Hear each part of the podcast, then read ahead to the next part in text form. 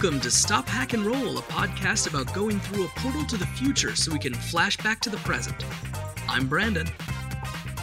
And I'm James. Today we will be remembering episode 20 of our podcast and the discussion we had about cinematic time travel in games.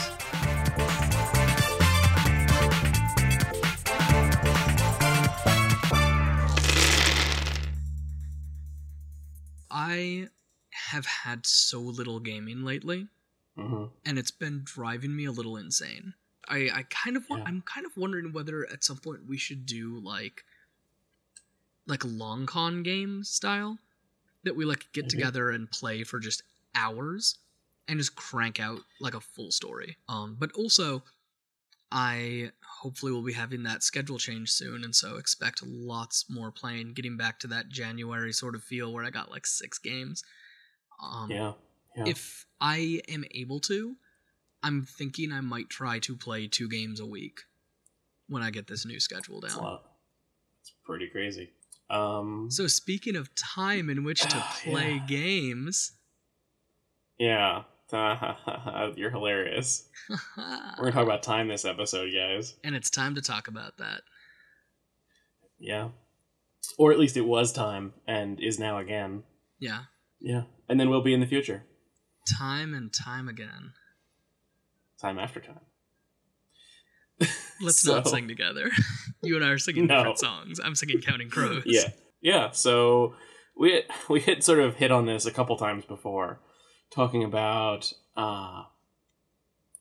ways to play with time in games, because one of the things that I constantly run into when playing pen and paper games is that people talk about pen and paper games being like you're sitting down with a group of people, you're telling a story that kind of plays out like a movie, and then you try to people aim for things to be cinematic, but ultimately we all sit down and for the most part play through a story, sort of stream of consciousness with our characters, with maybe some brief gaps.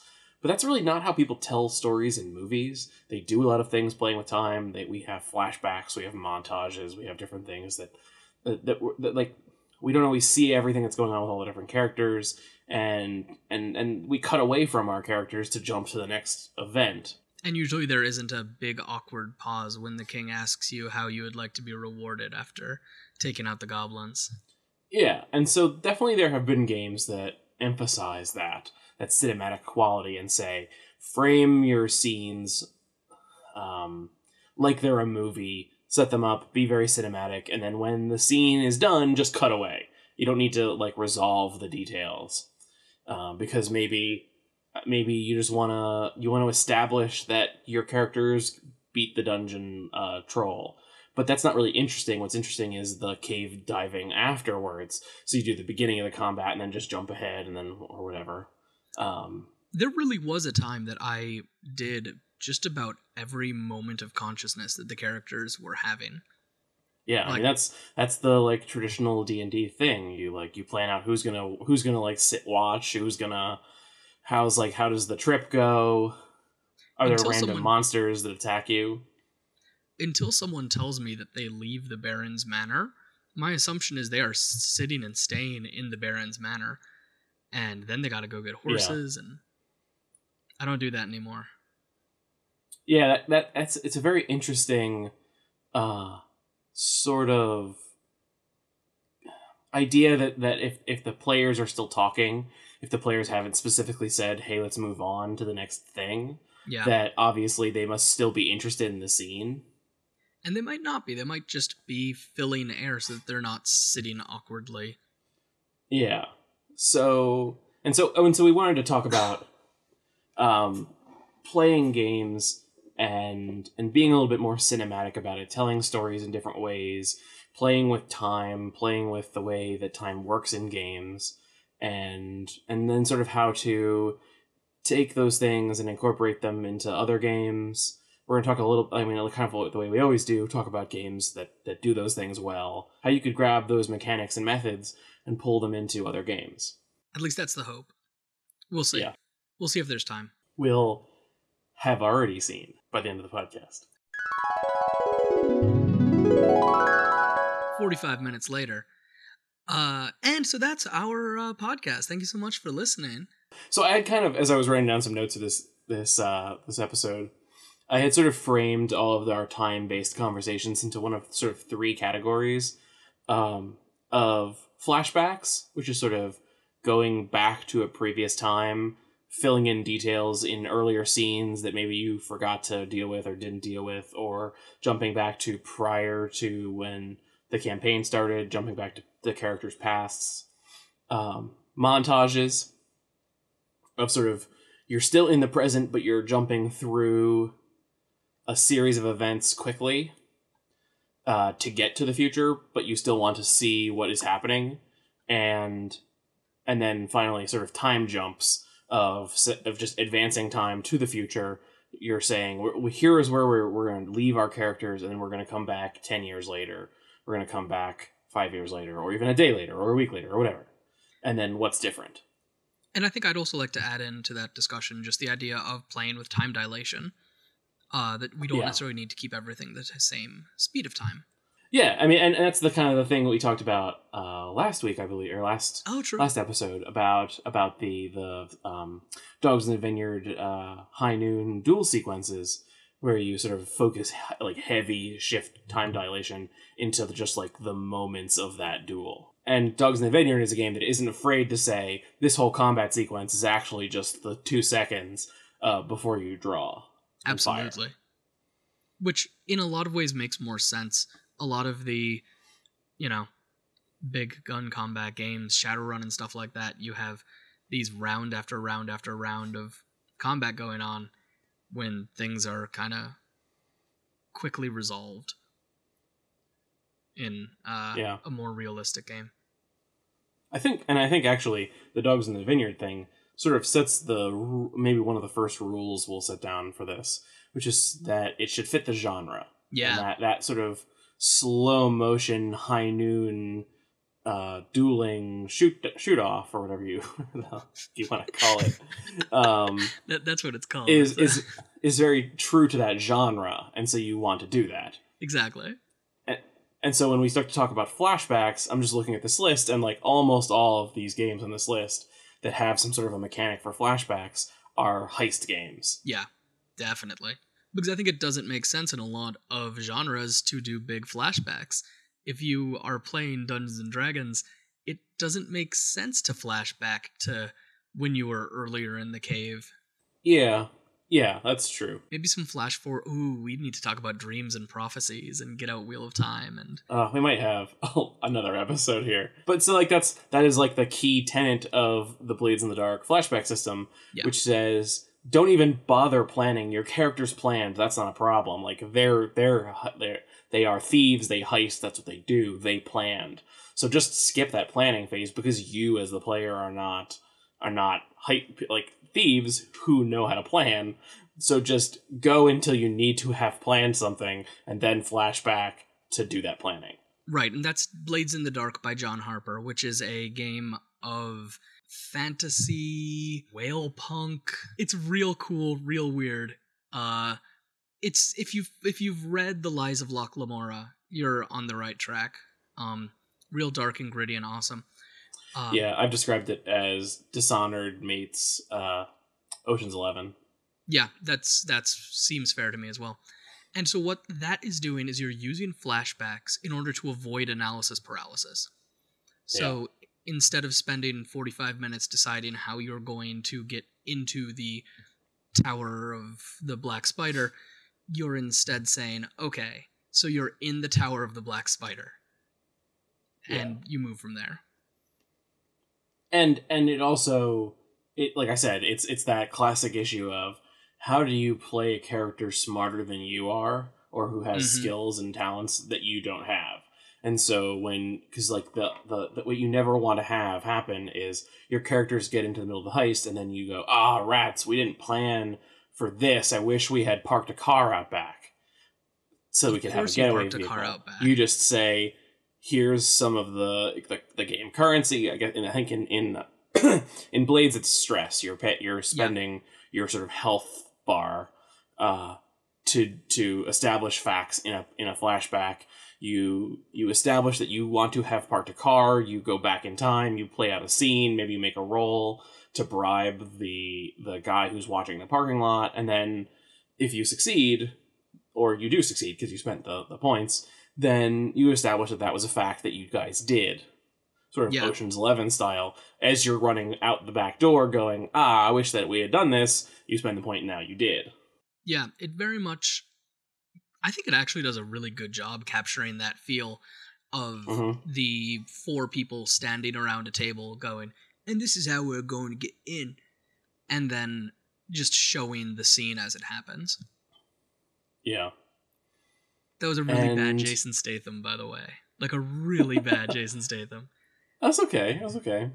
And so... you totally derailed me with that accent. I'm sorry. Where was I going? I was going to say that this sort of touches again on the conversation we had last week about who has narrative control and sort of controlling narrative control. And so you're saying that the more, because I think there's actually a tier of, in Blades in the Dark, there's different tiers of flashbacks. There's establishing that you have a piece of equipment, or establishing that you bribed someone, that you did a skill check, or having like a whole combat saying that, no, in fact, there isn't a guard there because you killed them previously because you had a combat. And those things cost different amounts. The more you're meddling with time, the more you're going back and saying you planned this, the more they cost. Yeah, and there's other games that also have similar sorts of feels to it. Knight's Black Agents by Kenneth Hite has the preparedness stat, which essentially allows you to say exactly that same thing. Your character's level of preparedness, you make a roll. It's interesting because it's also, like, one of the things that I didn't do, but I considered doing when we played Blades in the Dark, was playing a character... let me back up and just say, allowing flashbacks and allowing them as a sort of narrative mechanic allows you the opportunity to have a player play a character who doesn't participate in the actual heist itself, and only participates in the setup through flashbacks. And so when we played Blades in the Dark, I played a character who was sort of the mad scientist, and ultimately I brought the character on the heists. But in theory, I could have sat back and said, my character isn't actually going on the heist, but I'm going to spend all of my stress, all of my time, all of my dice rolling in flashbacks, preparing equipment, being the cue to the rest of the group as James Bond's. Yeah. And we just would keep having those scenes of me saying, and like, here's a scene where I designed the perfect piece of equipment to get you out of this problem. Yeah. That is a cool sort of mechanic, and I think it sidesteps one of the big issues that some of the older heist games had, that you have things like Shadowrun where you have the rigger who has a really cool car, and he drives you up to the front of the building with the car, and he waits in the van and keeps the heat running. Yeah. I mean, even in something that isn't a heist game, but like that's the problem we always ran into when we wanted to play Firefly, because you always want to have the character who's Kaylee, who's the engineer, who's in the back of the ship, but what do they actually do during combat? Or what do they actually do when the rest of the group is out doing stuff? And how do you incorporate what a sort of support character is doing in scenes where it doesn't make sense for them to be there? Well, she gets a romantic subplot, of course. Right, and so you either just jump away, or you say, during the crazy chase scene where the pilot and the captain are doing most of the rolling and interacting with the GM, you say, oh, and here's where, and let's just quick flashback to when Kaylee fixed the engine earlier, or put in a boost, or filled the engine with NOS.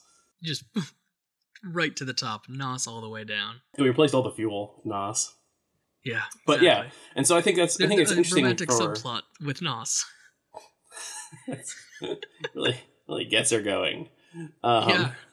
It's and so I think taking that sort of breaks the first rule I said earlier on of making sure it fits the genre, but it does like allow you to take that trope from heist games and pull the flashback style storytelling into other games to fit in characters that you would otherwise not be able to play. Yeah, I can see that. And then as long as you have a mechanic, just not a character mechanic, but a game mechanic, that is a currency they can spend in place of something to spend and buy narrative control over the flashbacks, then you have a way to incorporate that into the game. So I think flashbacks also, I think kind of in the same way you were saying that they are valuable in terms of setting things up during instead of before, which tends to be kind of boring, is you can also use that in some games with more of a political intrigue sort of thing. I'm just thinking of any high drama TV show that you watch that's like mm-hmm. your Gossip Girls, that the things go on and things go badly, and then someone is standing there and he's like, oh, but I've got the key. And they didn't show him getting the key. It's feasible he has the key. And then they give like maybe a little flashback where they show it. And that is kind of what I have flashbacks for in Pasión de las Pasiones, because mm-hmm. telenovelas, needless to say, are filled with flashbacks. But it's more to push an emotional aspect of the game, and more to push rather than just how did we manage to do this, it's a way to hit specific narrative beats. A way to have that mm-hmm. moment where the character, that it's surprising to everybody that the character has the key to get in, and it's important emotionally for somebody. I think there's a lot of things you can do with flashbacks in terms of their emotional narrative. The example I'd go to as potentially the most interesting is how Grant Howitt did it in One Last Job. Mm-hmm. One Last Job is another heist game. But instead of using flashbacks to show you bribing a guard, a lot of the flashbacks being used are ways where you're showing what went wrong back when the last mission went wrong. Mm-hmm. And so a core piece of it is like, look, remember we had this big fight, things were terrible, and that's where the core emotional narrative is. Yeah. You tend not to play those scenes so much as just make reference to them, mm-hmm. but there's definitely like description of the scene happening. Yeah. And that's definitely... I was looking up some like guidelines for how to actually write flashbacks into scripts, and the one thing I sort of saw over and over again and remembered from I studied film in school was just that the flashbacks, even though they are in the past, they need to be doing something important, moving the plot forward. That they should have an effect on what's going on. It should be something that is legitimately changing the scene right now. And it doesn't. And I think the One Last Job example is a good example of it. It doesn't have to be Blades in the Dark style of literally changing something as much as it can be informing the group and the players about the character's past in the way that informs the decisions they're about to make in the present. Yeah, when you have the two characters that are like squeezed together in a tiny air shaft. And then someone brings up the fact that they used to be together back before things went wrong. Mm-hmm. That abruptly changes the entire tenor of the scene. Yeah, I wonder if you could play off of that and just use it as a pacing mechanic. Hmm. And sort of, if you'll hang with me here. No, I'm on board. Masks, the game. Published by Magpie Games, it is a teenage superhero game. It encourages you to start your adventure in a combat scene. Right. To sort of get the action moving, get people familiar with the mechanics, and just sort of and get a story hook going, because it's sort of easy to just develop that quickly. And then you just play out the rest of the sequence. But I wonder if you couldn't do that for even sort of non-combat focused games or stories, and just sort of take a really high tension scene and start all the characters in the middle of that high tension, high stress scene to sort of get the characters in the thick of it, get the players used to their characters quickly, get things moving, start establishing facts, and then as you need to, step back and flashback to previous times where, like you could. I mean, this is a combat example, but you could start with your dungeon heroes on the 40th floor of the tower, working on their way up, and then once you've sort of figured out through that play why they're even there, you jump back and do a scene where they're hired by someone to go to the tower. I could see this even being used in kind of like a Monster of the Week style game. In Monster of the Week, you have a cold open where one player plays the soon-to-be victim for just a little brief amount of time and is then killed. Then the screen flashes with the words Monster of the Week and directed by, and then you move forward to the characters and have the characters arriving in the small town in their beat-up car, and you're into a Monster of the Week game. And so, like, it's just changing when that happened. There's no reason you couldn't start with them at the end where everything went wrong. Yeah, and then flashback to all the things that got you there. Do that 2 weeks earlier. Exactly, I was going to say. Know, I mean, the 6 hours earlier is classic. I think it's an interesting way to play with expectations, and then you have to obviously, like, if you're doing a very, like, play to find out what happened style game, then you're going to have to deal with the fact that you've established an end fact of where the characters are and how and the positions they're in, and figure out how they get there through those roles. I mean, part of that might just be making deals with the players, like telling them, look, these are the facts that we have established. If you can make those facts happen, if you make those facts happen through the narrative, then guess what? You get to mark experience. It brings you close to leveling up. Yeah, I wonder if you couldn't do something interesting with that. Like, say you've established the fact that at the end, your characters are grizzled and, like, the one character has an eye patch. Yeah. And then at some point during the game, they have to buy the eye patch. Like, and with that comes a negative to accuracy because they don't have one eye or whatever. Depending on what kind of game we're talking about. But, like, there's some sort of, like, or maybe a better example is, like, they've lost an arm. And so at some point you have to decide, when is my character going to lose an arm? Because maybe I'm taking a negative from that point forward because I can't dual wield anymore because I don't have that second arm to hold the sword. But I have to do it at some point, and maybe now I can do it in a way that's advantageous to get us out of a situation. Yeah, that could make sense. I wonder if you could do a whole diceless barter system where there's no dice and resolution mechanics are just taking all the grizzled, like, taking from the list of grizzled facts you established about your character at the where they're ending, but then jump back to the beginning of the story. You could even set that up within, like, a dream sequence. At the beginning, have, like, some sort of oracle that talks to you. Have each player say a horrible thing that is going to happen to a character. And then kind of claim those things through play. Oh, yes, yeah. Yeah, claiming is a much better word for what that process looks like. But yeah, so is there anything else you wanted to say about flashbacks? I mean, we could always just come back to them later. Yeah, I think... Nice. Bro-tish. I think the core thing is just making sure that they are meaningful in some way. That's something that I actually think is lacking in Pasión de las Pasiones, and I still need to work on, is a lot of times someone will say, hey, remember that time when this happened? Or, like, remember the promise you made to me.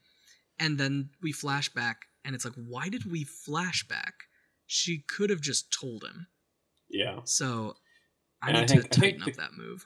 I think the key to finding that in your game and balancing it is sort of what is the purpose of the flashback. If it's just to enlighten people about the characters, then there's no maybe there isn't a need for, like, a point buy or a cost for the flashback. But you should just be very pointed, very concise about it. Yeah. But if it is like I'm trying to establish a fact, then balance that narrative control with point system. Yeah, absolutely. Maybe real quick as a tag at the end that you can just sort of insert flashbacks as into mechanics that already exist. Like the fact that you have in Fate, you can establish facts with Fate points, And so if the fact you're establishing is something that could just be a flashback, just do a quick flashback scene and say that's how you know that there's, like, if you want to establish there were security cameras, then flashback to your characters installing the security cameras. And now, like, in Fate, that's just you establish the fact they were there, but you can make it a flashback. I was actually thinking a similar thing with Dogs in the Vineyard, actually, that you're, like, doing your thing and you look down and you have the aspect of my daddy taught me how to ride horses. And in that moment, you can just do a little mini flashback in your own discussion. You don't need to do it as a full scene with another person. Just, like, have a far-off look in your eyes while X, Y, and Z happens. Yeah. And speaking of X, Y, and Z, let's move on to montages. Nice. And then, so in the next scene, James is talking about montages, and Brandon is, like, pumping his fist, trying to get him to talk more about montages. And then they're both drinking a lot of water. Yep. Yeah. Have you actually ever done a montage in a game? I haven't. I have. I love them, and I want to do more of them.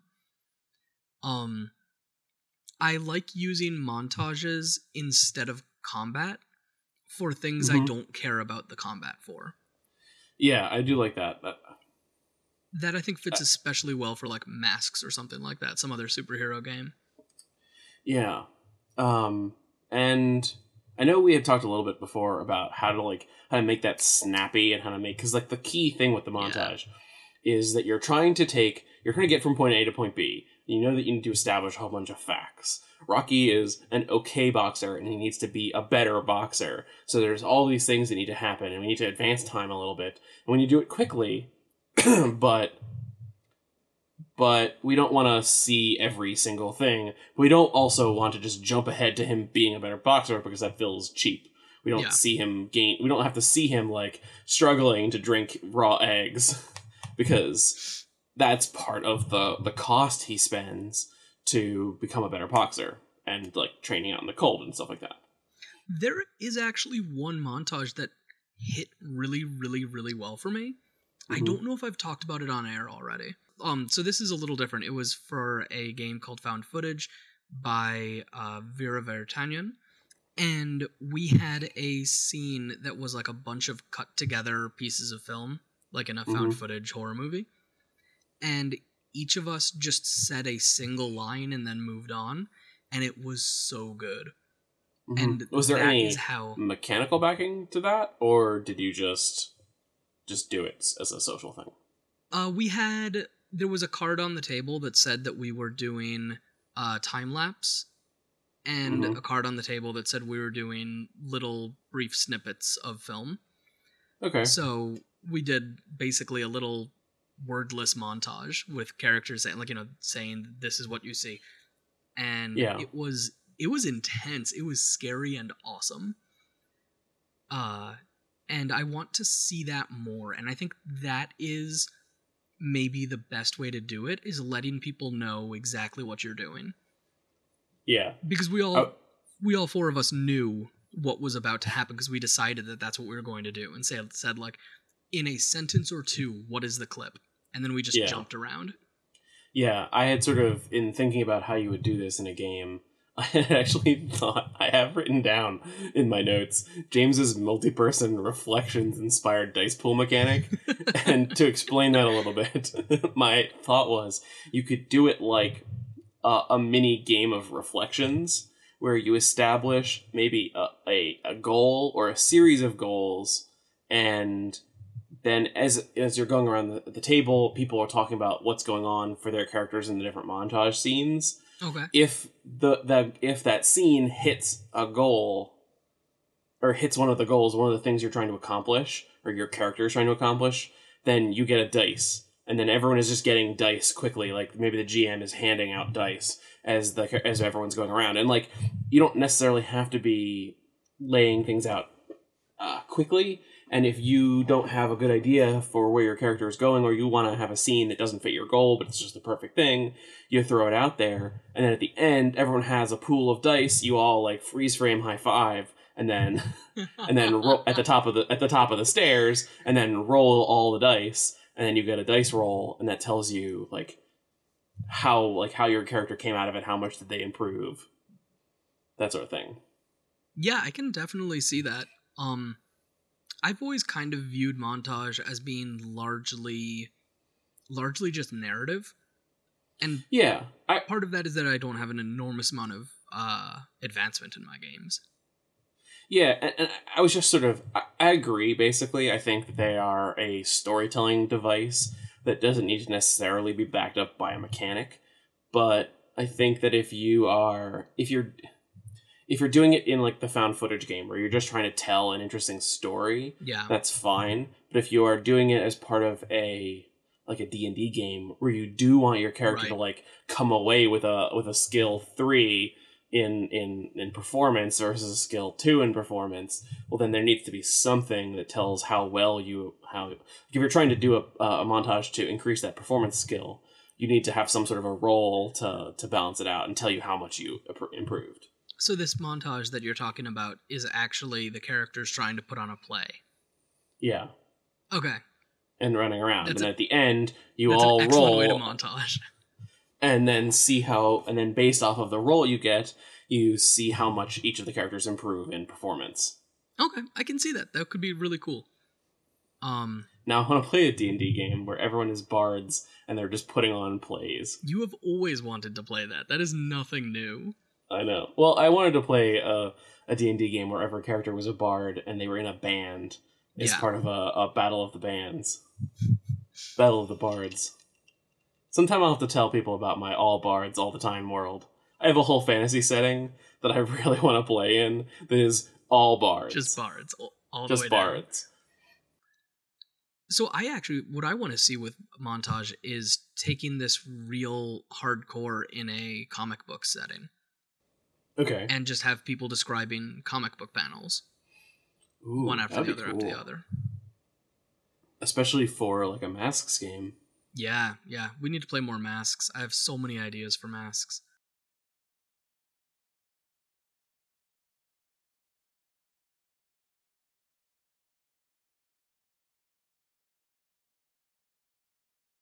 Is it time for us to time jump? Dun dun dun. Later in the episode.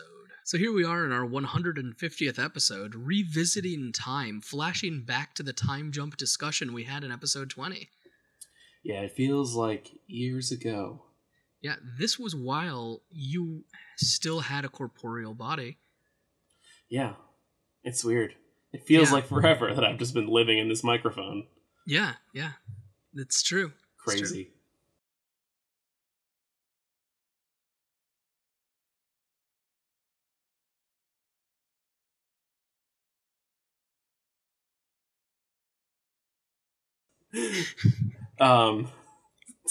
So time jumps. Yes. I think that we may need to break this into 2 categories or 3 categories. Okay. And that is a short-term time jump, where we're sort of just saying, let's jump a month in advance because in between Blades in the Dark adventures you jump a period of time because you want to put some space between the different adventures. You're not realistically pulling a heist every week versus something like you're jumping years in the future. We're talking about now the characters are old. We want to play a little bit of regular X-Men, but now we want to jump forward to Old Man Logan and tell that story for a little while and see what has happened. Age of Apocalypse. Yep. Yes. And then the third version would be some kind of a weird time dilation-y thing where maybe the characters aren't aging, but the world around them is progressing. Fantasy characters are always getting stuck in time vaults and coming out, or sci-fi, I guess, superhero characters are always getting stuck in time vaults and coming out later. Heroes are coming back from the past to warn their parents that this event is about to occur, or they're getting trapped in a battle with an ancient wizard who's messing around with time. And so you can do things like that. Yeah, absolutely. And there's actually coming back to Masks for just a second, one of those new playbooks is a time traveler that turned into a dark, gritty hero in the present. So like you play the naive teenage mm-hmm. version of this dark, gritty hero, and I want to play that so badly. Yeah. And so I think that there's two things. So I guess if you're just trying to do a short-term time jump, you're basically saying for the same reasons that we would have otherwise done a montage, we need to jump forward in a period of time. We're kind of stuck here. We need to get to the next event so that something cool can happen. But the characters aren't really changing. They're not really advancing. They're not really gaining a skill. They're not really becoming different people. So we're just going to just jump ahead. It doesn't really require a mechanic. There's nothing going on. We're just sort of like, I think it's just important to not be afraid to just advance the plot. Right. At the end of November, you get rid of the vampire coven and things are quiet in the city for 3 months. That's okay. There's nothing you really need to do about that. Yeah. If you're, I like the idea of jumping like far in the future, especially in it opens up if you've hit a rut where you are in your game, or if you've played out a lot of the stories and you want to just radically change things. I mean, you can always come back too. That's the other interesting thing. Sort of, you could have like a continued flashback. But you want to do that sort of Old Man Logan world where you say things have gotten grittier, things have changed. Let's see how the characters play as older people. And you'd want some kind of a mechanic to say, this was what the character was like when they were young, but here are like the truths about the character in their old form, in their time jumped. Like Logan is always like bitter and grizzled, but in the future he's like super bitter and grizzled, and he doesn't use his claws anymore because his powers are starting to deteriorate, or whatever the heck the story of that movie is going to be, in the comic. And so that's like, you can say, here are the things that are no longer true of my character. Here are some things that are changing about my character. Maybe it's a new playbook, or maybe I've picked up a new like move from a different playbook, or I've got some different aspects or whatnot. And it's a way to mix up what the character is, so you're not just doing the same things mechanically over and over and over again. James, now I super want to play Masks, and then a superhero game that's like regular adult superheroes, mm-hmm. and then old man superheroes. Just like right one after the other. Or maybe in the opposite order. Yeah. Yeah, I mean, this is a thing that we've talked about a little bit with our home gaming group, is we're playing a game of Urban Shadows. My character is an angel who is heralding the oncoming apocalypse because, spoilers to the players, we're going to go play Apocalypse World at some point because there has been an apocalypse. And so at some point we'll have to like advance time a little bit and take a look at what our new world looks like now that there's been an apocalypse. And be able to pull things back also and play different eras. I'm excited for that. Yeah. Have you read Undying by Paul Riddle? I haven't. Ooh, it is an interesting one. So it is a diceless urban fantasy game. Well, not even really urban fantasy, more like gothic fantasy. Okay. That you are vampires or demons or other immortal beasts. Oh, that does sound familiar. Yeah, it has a night and day cycle. That during the day cycle, decades or centuries or however long you want can go by. And then during the night cycle, you get out and you murder the king of the city and you take over and stuff like that. It's very politically based, a lot of like moving up and down, control of the vampire society. But you can start it as early as you'd like. You could start the game in ancient Egypt and have a day phase that gets you to the 1920s if you wanted to.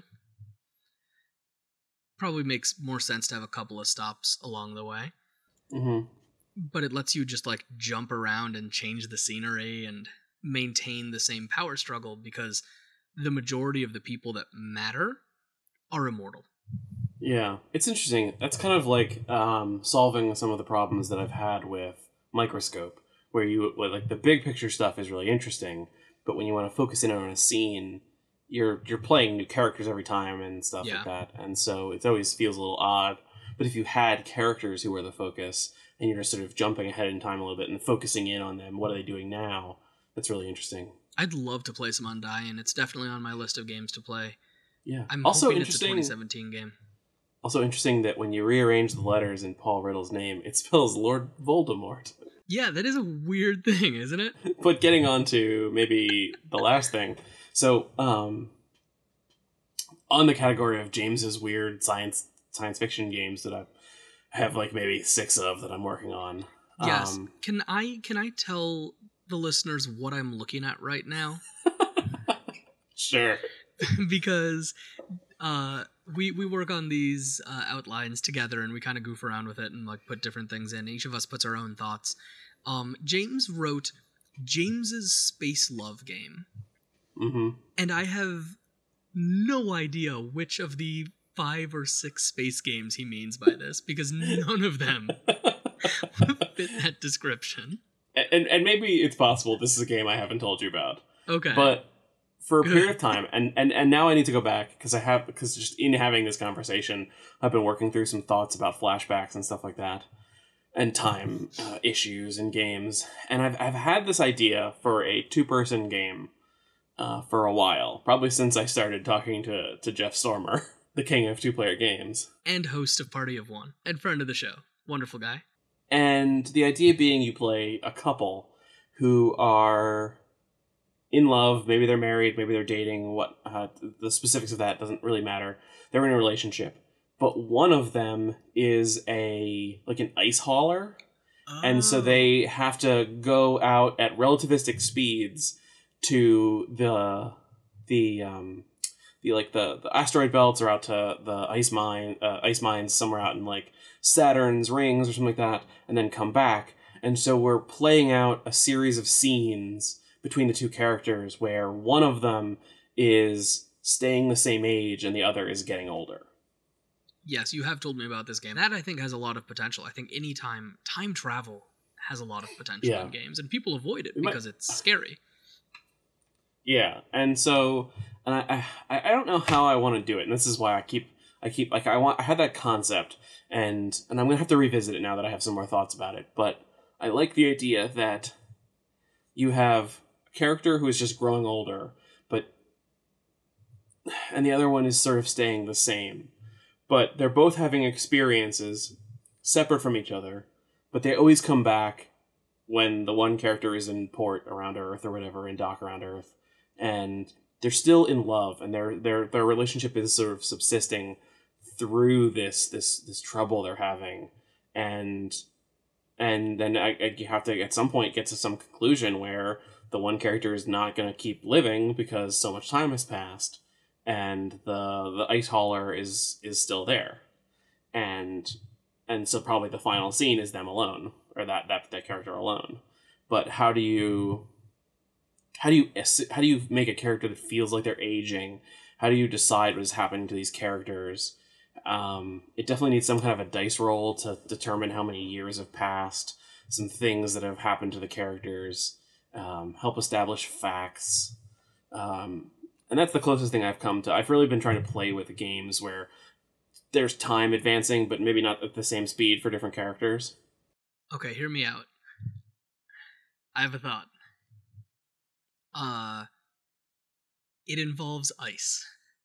Yeah. So you make a tray of ice, right? 12 ice cubes. Uh-huh.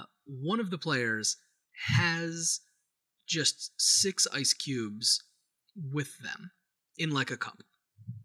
That's the one who's going to be ice road trucking. Okay. His ice is going to melt very slowly. Other player has 2 cups in front of them. One of them has water in it, like just regular cool water, and the other has a hot beverage. Okay. When the scene is midway through the scene, the player who was visited, the player who was on Earth and is aging, takes one of the ice cubes and puts it into either the hot beverage or the regular water. Mm-hmm. Or maybe even not at specific points in scenes, maybe just as play goes on. When mm-hmm. there are moments, like when they have moments that lead towards a happy ending, and the space ice trucker staying there, they put it into the water cup. When it has scenes that mean that they're going to continue being out there in the black, you put it into the hot tea. Hmm. And when you run out of ice cubes, that's the game. Mm-hmm. And if there are X number of ice cubes still left in the cool water, then the person is still alive. Yeah, I like that. That's interesting. I like the ice cubes. I feel like that has some potential. Yeah, I like that a lot. We'll have to work that out. Let's do that. I'll write this down. Yeah, let's make this. Yeah. Man, so we've had a lot of thoughts about... did you have anything else? You want to talk about time jumps? I mean, I think it's cool to play with it. I remember in 4th edition of D&D, there was a character class that... or like a epic destiny or something that you could have... when you hit 0 HP, a version of yourself that's like 20 years older and way more powerful but kind of like grayed and a little tired bursts through a portal and saves your life. That's cool. And that's so cool. And I think people avoid time travel because there is wacky stuff. Mm-hmm. But like one of my favorite stories of all time, like possibly my favorite narrative that has been told, is Back to the Future. Well, I was actually going to say is from Misfits, which has an incredible time travel thing that I love so much, and it's so sad. So yeah, do time travel, make it sad, mm-hmm. and jump forward in non-time travel ways also, because Age of Apocalypse means then you can flashback and have alternate realities. Yep. And every game should be Marvel. Yeah, or end with Flashpoint. Yeah. And the Flash has gone back in time and messed up everything. Exactly. Yeah, I wonder if you could do an interesting, like,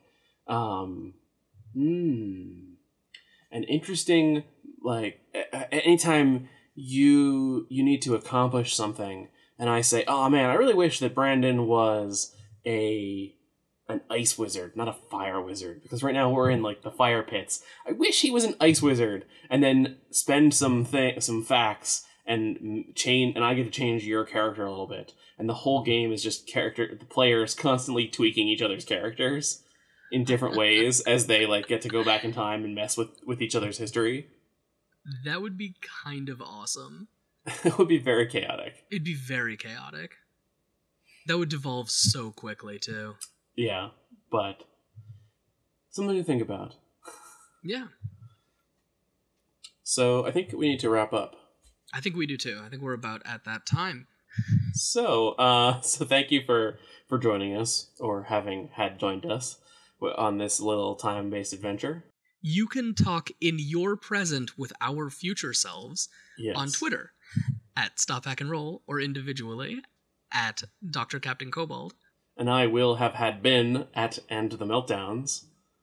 Assuming that nothing catastrophic happens in the montage that's right about to happen after this episode, we will have a website at stophackandroll.com. We're on G+, and we're on Facebook.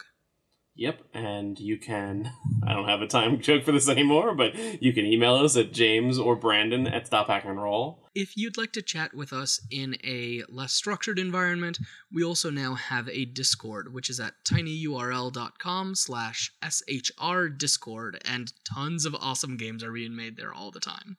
Yeah, we had a crazy chat today, right before we sat down to record this episode, with Taylor of Riverhouse Games, about mashups and this continuing quest that we are all on to make a mashup-themed game, and that will very likely be a future episode of this show. Yeah, almost definitely. Stop, Hack, and Roll is fully listener-supported. We make this podcast with the support of our wonderful Patreon backers like Rob Abrazado, Evan Brower, Declan Chadbourne, Riverhouse Games, Rob Harvey, Robert Kosick, Stephen Mitchell, Clark Nicholas, Troy Pickleman, and Ryan. My friend Ryan, who didn't put his last name when he backed us on Patreon. If you'd like to help support this show and all future shows, check us out on Patreon at patreon.com/stophackandroll. I guess we've blown through all of our current goals in a whirlwind. You guys really beat all of our wildest dreams. So we're still working on coming up with new goals. Hopefully by the time this episode actually posts, we'll have at least one new goal and some new rewards and some things we're working towards. And just thank you. Thank you guys so much. Like, it means so much. And we're so happy to have this community. We're so lucky to be a part of this community. So as you're sprinting up the stairs to your parked DeLorean, where you know that Old Man Logan is standing guard, given that you made sure that he had the keys in a previous flashback, don't forget to stop, hack, and roll.